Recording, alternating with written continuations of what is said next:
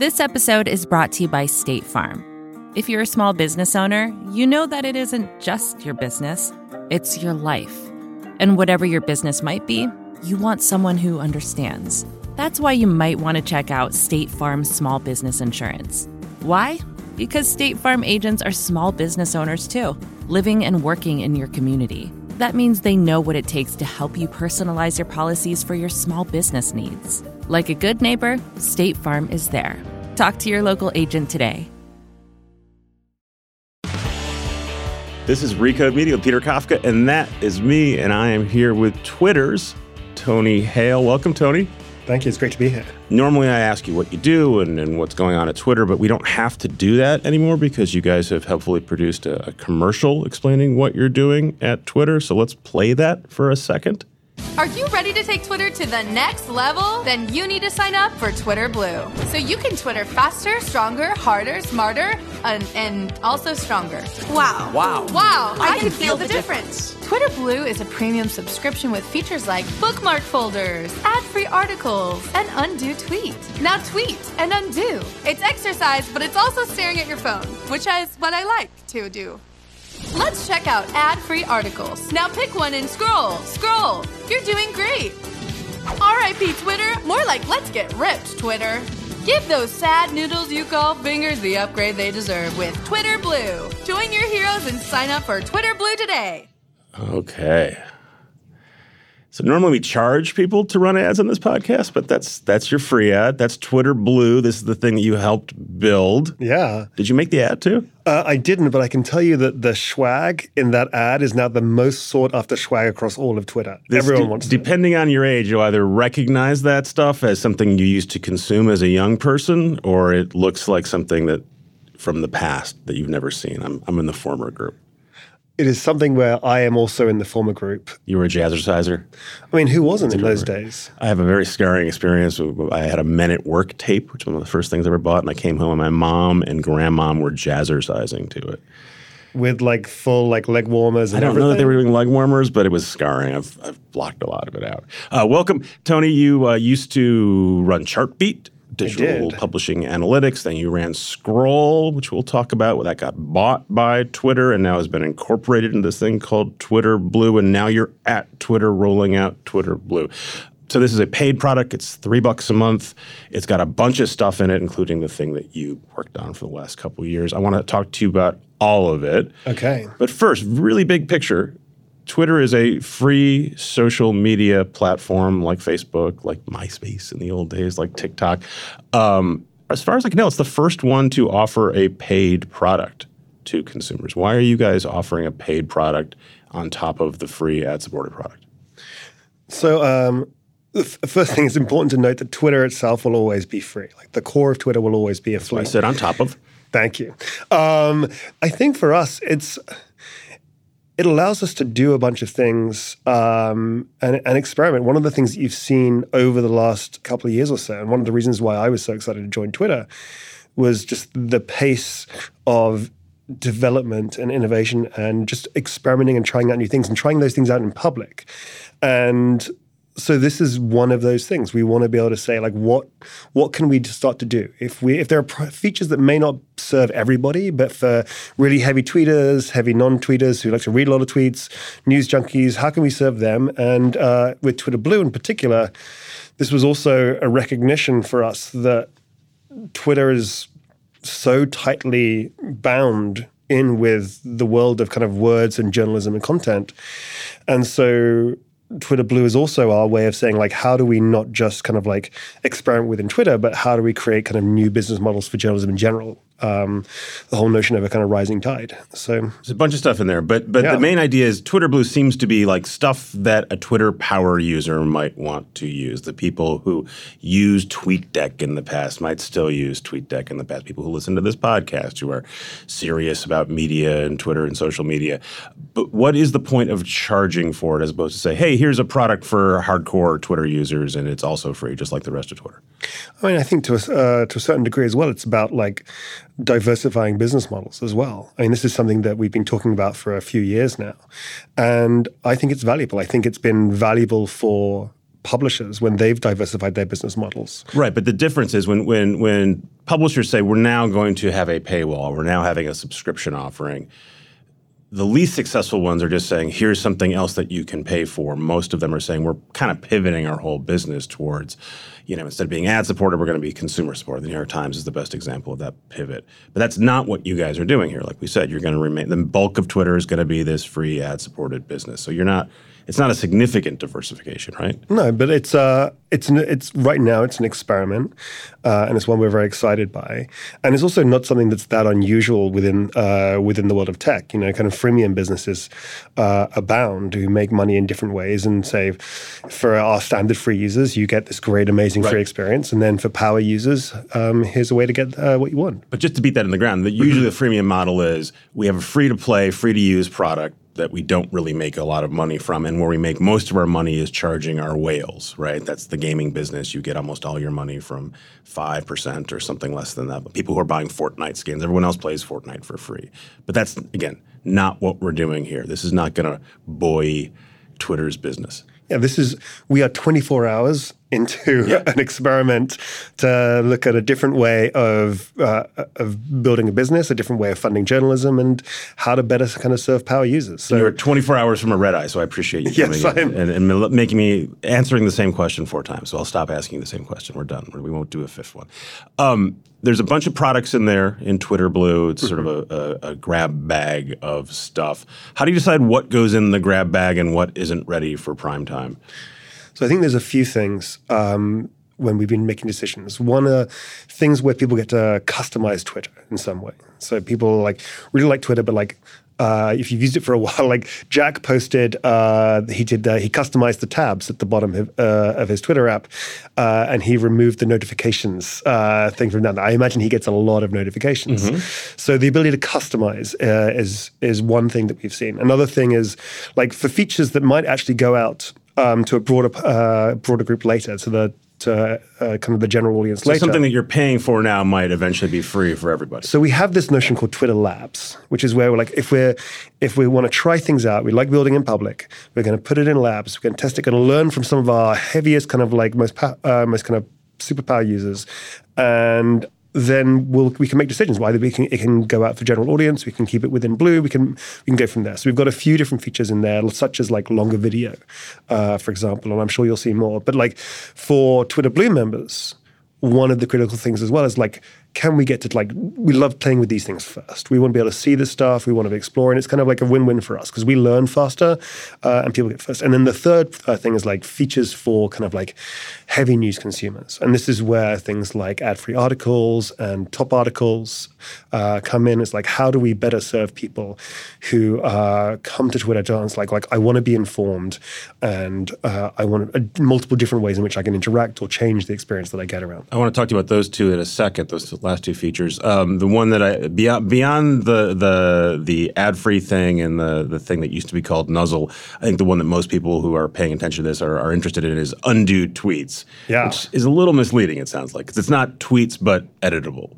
Right, I can't edit a tweet. I can't take a tweet that I've actually sent out and retract it. Right, that's still the nature of Twitter. Is you tweet it, it's out there unless you delete it. So it, it works in much the same way as undo send with Gmail. Yeah, which is what we're doing is you can you do your tweet, you press the tweet button, and then it brings it up into a view where you can see your tweet as the, in the way that it should be, and it gives you a certain amount of time that you can set as to whether you want to edit and go back and change it or preview you- mode. Yeah, and what that it's I've so I've been using it for the last few months, and it's actually amazing how much it has saved me um, from any number of just like typos Uh-huh. or like just even a beat to think and go, do I really want to tweet that? Maybe not. Right. It's not that I was drunk tweeting last night and I woke up this morning and I have a lot of regret. I'm going to try to turn back time. So you have been following my tweets. um, no, it's much. It's much more about like, do we give you a moment to pause to really check? want to say that?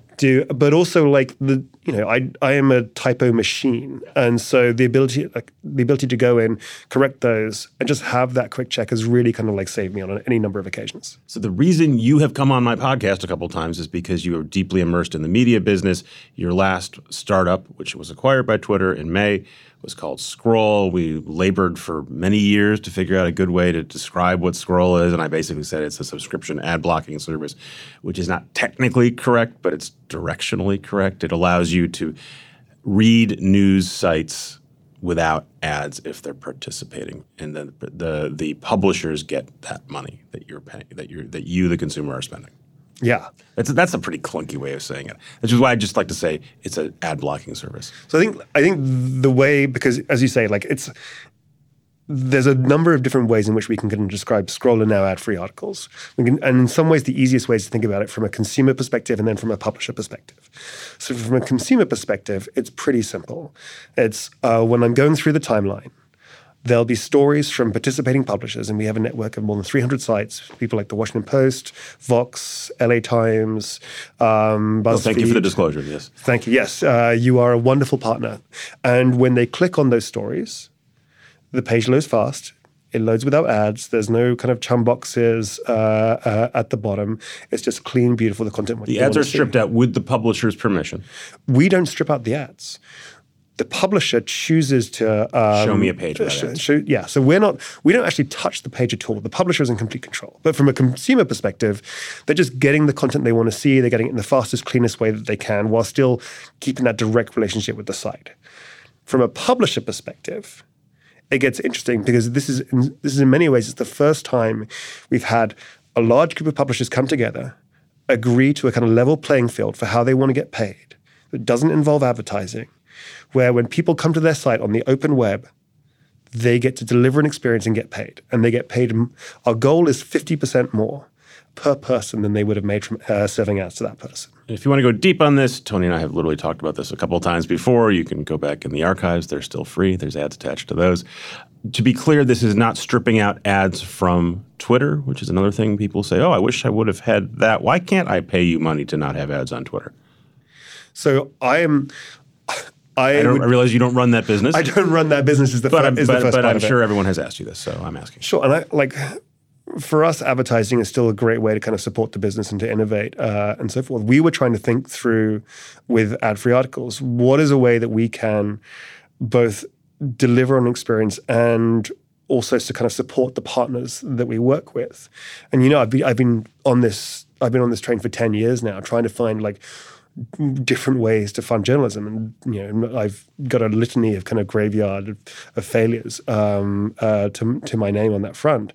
And this for us is like our, our best starting point, which is like, can we deliver a better experience? Can we do so in a way that feels like it's doing some good in the world. Did you guys think through look, if we're asking publishers to do to offer an ad-free version of their ad-supported service in exchange for money, why shouldn't we offer the same thing to ourselves? Why, why shouldn't Twitter offer the same thing? Uh, I don't know if those conversations have been happening. Uh, it's definitely a different team to my team. My team is focused on how do we kind of help journalism, and so that's what we kind of uh, that's what we did with Twitter Blue. So Scroll used to be a was a service you started, funded by big publications, including the New York Times. One of the difficulties you had for years was getting publications like Vox, et cetera, to sign on. I believe the Times still hasn't signed on. Now that it's part of Twitter, how do those conversations change when you go to a publisher and say, we are now we're doing this thing, it's going to be baked into Twitter? Does that make it easier to pitch, harder to pitch? It's uh, it's definitely easier. Also, kind of raises different questions as well. I think, like as you say, like when we were when I was out there as this tiny startup, um, you know, we were like 14, 15 people, and we would go and we'd be working with publishers. And, uh, and you knew them all because you'd been the Chartbeat guy. So you'd been in their newsrooms talking about how digital ads work yeah yes. Chartbeat guy. And they would we would we would go and, and we'd be running the business. And they'd be and they'd, they'd say to me quite clearly they'd be like Tony the model works we make more money per user than we did from serving ads to those users that's all great the problem is, is you don't have enough users then the next question will be how are you going to get them? That question somewhat goes away with Twitter when we have hundreds of millions of people on the platform, the biggest, heaviest news consumers. There's um, not a concern that actually you have too many people, right? If because these guys do are still running an ad-supported business, is there a worry that actually we can't have all these people sign up to not look at our ads? So I think this is this is kind of the interesting thing. If we can get if we get real about Twitter, yeah, which is that we have hundreds of millions of users, but we're not Facebook or Google. We're not up there in the duopoly in terms of traffic um, to publishers. I would say that what one of the interesting things about the behavior that we see is that Facebook and Google are much bigger drivers of traffic but Twitter is a much bigger driver of audience. So it's people who are more likely to get a connection to you. Uh, one of the questions that uh, wait, wait. One, so spell out the difference between sure. traffic and um, audience. So traffic is someone clicking on an article to your site. Audience are people who know who you are, like what you do, and come back. And one of the things that we see, the ways we see this is in talking to many, many publishers, especially over the last few months. One of the commonalities we've seen is that people from Twitter are more likely to subscribe and support journalism than when they come from other sources like Facebook or Google and so forth. And so, it's for news junkies. Yeah. So exactly, these are our people. And so for us, what we're trying to think through is for this audience, it's not going to be your whole audience you're still going to be getting a huge amount of traffic direct. You're going to be getting traffic from the duopoly and so forth, and that's all fine. But for this audience, who are people who are news junkies, who have the potential to become a great audience, and who one day we want to have them subscribe to your own content if you ha- if you have that kind of business model, what can we do to help build that relationship in a way that kind of delivers more revenue, but also delivers the kind of experience where they're more likely to come back? And to, uh, I think I said this, but just to be clear, if I hadn't, this doesn't knock down a paywall. No, uh, it never has. If Washington Post is part of the is part of the platform, Washington Post, right? So I'm a, uh, so I'm a Washington Post subscriber. I think I pay with my own money. But if I'm not, and and the and I hit the Washington Post paywall, Twitter Blue doesn't help me get over that paywall. Exactly. Like we are, we are not in the business of like helping you get past paywalls. Publishers have complete control over how they choose to uh, to set those things. I have other questions for you. I want to take a quick break so we can hear from sponsors. We'll be right back. This episode is brought to you by State Farm. You've heard it before. Like a good neighbor, State Farm is there. But it's more than just a tagline, because State Farm agents are small business owners themselves who live and work in your community.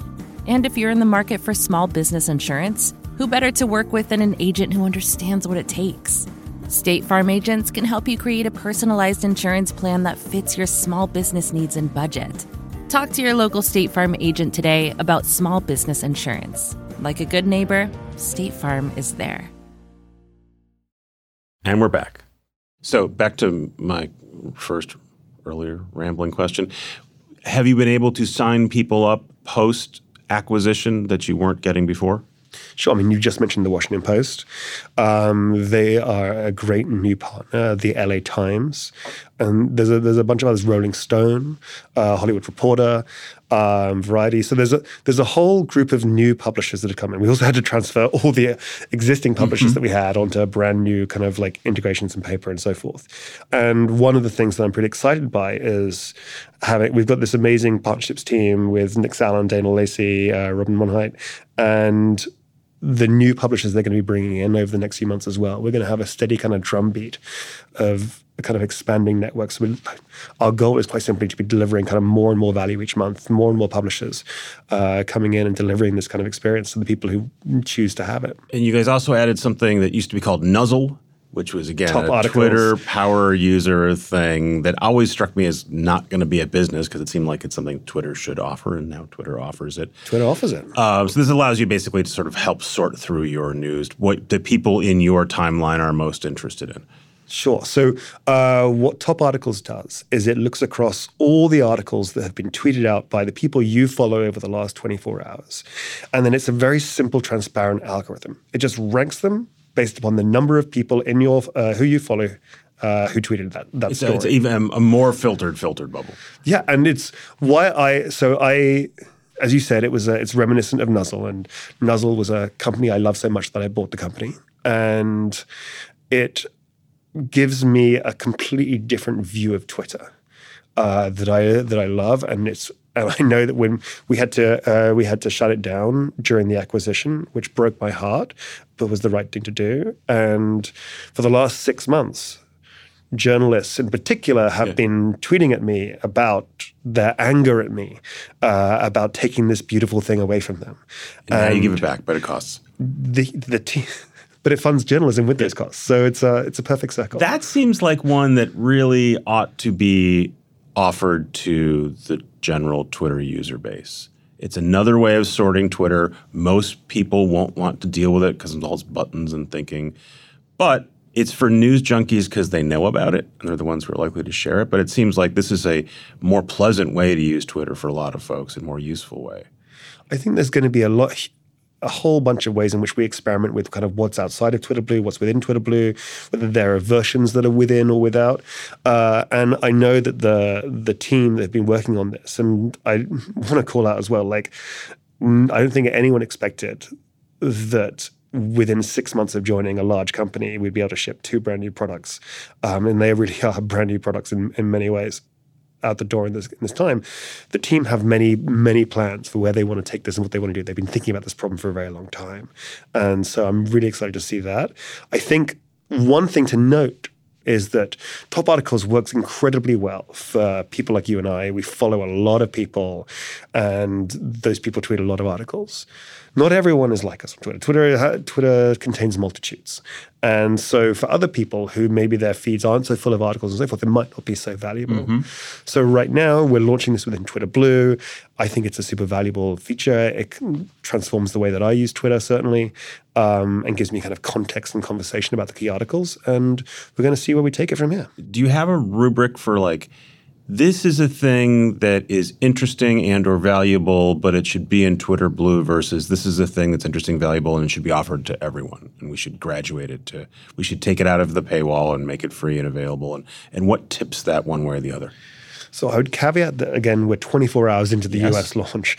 And one of the reasons why Twitter is now kind of like launching things early and so forth is to try and like learn these things with our audience versus trying to like go away in a little ivory tower and then come out and say, ta-da, we've decided what you like. Mm-hmm. So we're going to keep on doing that and we're going to keep on kind of uh, changing and kind of iterating on that. I think for for me at least right now, my kind of thesis is around these kind of three things, which is like where can you customize Twitter, uh, where mm-hmm. where are the features where they may well go out to the general public uh, um, in a while, but where we want them to be a seen experimentally first within labs, and then where where is it appealing, particularly to news junkies who, quite frankly, as well, I want to bring into this world because I want them to have a new way of supporting and funding journalism. Because as you've, you've alluded to, you guys are rolling out a lot of stuff a lot. Um, all from not the org that you run, but the org that you're part of, Twitter Spaces, which will it's your Clubhouse clone. I can see why that should be available to everyone because you want the most people available. If you have an audio chat room and there's four people there, that's not super useful for a lot of people. Uh, you guys did uh, your version of Stories. Did you call it Stories? I can't remember. Fleets. Fleets. R.I.P. Fleets. R.I.P. Um, you know, I can imagine there's probably that question every time you guys have a new product that you're playing with. Should this be behind the paywall? Should this be in the front of the paywall? Yeah, absolutely. And it's going to be something where as we start to develop uh, features and so forth, or it may well be that like it's not like do we put spaces behind a paywall or not, or, or within Blue or not, because we don't really think of it as a paywall. It's not um, it's not a paywall in the kind of classic sense. I think it's going to be more about we're creating this this new feature there are aspects of it that will appeal to the general audience. So let's put that out to the general audience. But there may be some things that appeal to a particular kind of power user. Are those uh, do those things work within Blue or not, and do they fit within a kind of cohesive product? And if so, we'll explore it. Um, but I don't think there's any particular strong rubric right now. As I said, we're like 24 hours 24 hours. So we're gonna we're gonna see how we go. You, like we said, you've run a couple startups prior to this. You've been deeply immersed in digital publishing with an eye on sort of the the publishers side of it as opposed to the platforms. But you've obviously been in contact with the Googles and Facebooks and Twitters of the world for years.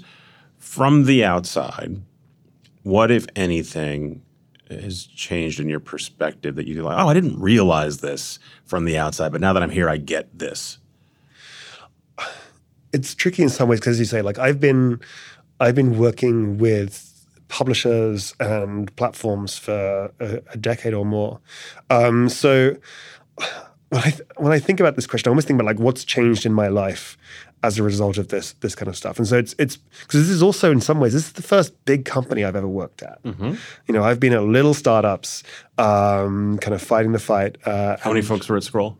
um, there were like 14, 15 people at Scroll. Chartbeat, Uh, I think when I left, there was about 120. I don't know how many there are now. tiny compared to the. Yeah, exactly. Now I'm, I'm I'm in a company with thousands of people, and there are great things about that. Which is that sometimes it's like we have a person to help you with that. So we like we have this whole amazing team to think about trust and safety, who kind of come into every kind of product uh, decision and kind of like work with us on those kind of things.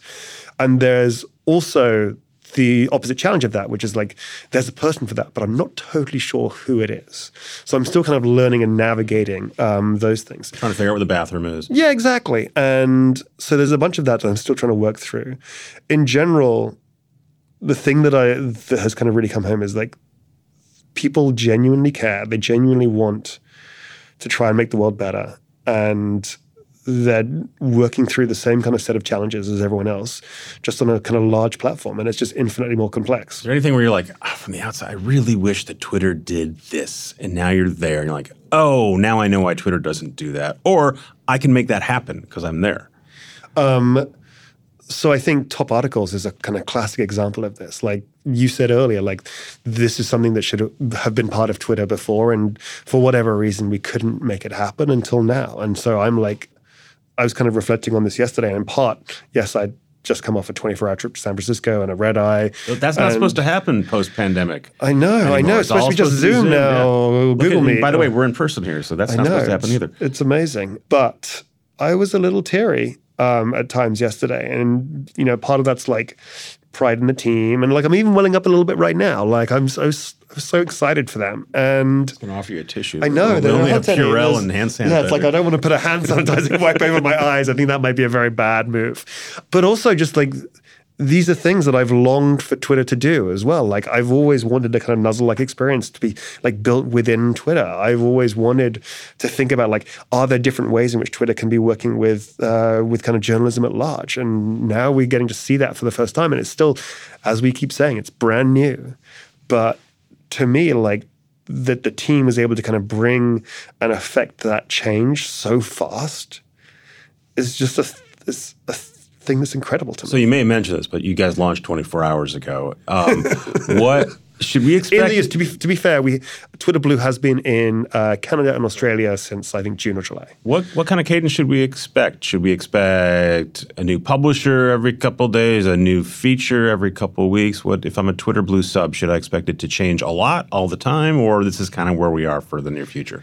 I think what we want to try and do is we want to try and build a kind of sustainable drumbeat of this kind of thing. Because, like, I'll tell you, like, the team have been working crazy hard over the last six months. And so I think there's getting us through launch, there's taking a breath, there's listening to everything that people have to say. Like, we were the number one trending topic for a while there yesterday uh, on, on This Twitter. is this is the product for people who like complaining about Twitter products. Yeah, so we're we're going to have a lot of in, a lot of input Yeah. coming in. So we just we want to take a beat, we want to listen to that, and we're just going to keep building in public, and we're going to kind of work on whatever schedule is kind of sustainable for the team, and where we're actually making things better. We don't want to be just doing frenetic action for the uh, for the sake of it. But I've already seen some of the things that are coming down the wire for the next couple of months or so, and I'm super excited to share them.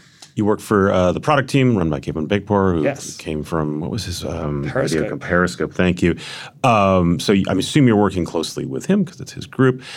Any, any Jack input on any of this stuff? Do you float any of this up to him? What do you think, Jack? Yeah, so I um the main person I interact with uh, in terms of that is Kayvon, who's um, an incredible product thinker. Jack is like he's Who runs two companies? he runs two companies. The thing that I found is like he'll come in at the moments that you don't expect. Like there'll be some doc that I've written about my kind of plans for X, Y, or Z that I think maybe four people at the company have read because I don't read write very readable docs.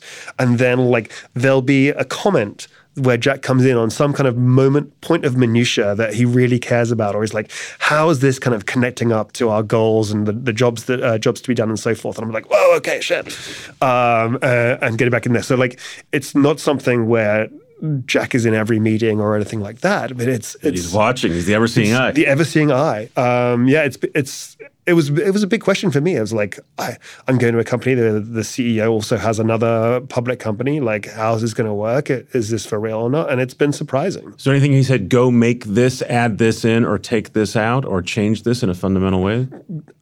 Go make Twitter Blue happen. Yeah. Like the best thing for a CEO is to be able to give us kind of alignment around what is the stuff that really matters, and then give us the autonomy to choose how we want to make that happen. And Jack's been pretty good about that. Tony Haile, it's 24 hours since launch. 24 hours since you took a red eye back. I, I appreciate you coming in physically on a city bike. Uh, if people want to reach you on Twitter to complain, they know how to find you. Arctic Tony. Arctic Tony, Thank you. thank you very much. That was super fun. Thanks again to Jelani and Joel, who produce and edit the show. Thanks again to our sponsors who let us bring the show to you for free. A bunch of more cool stuff is coming your way for free in the near future. Thanks for listening. Thanks for writing. Talk to you soon.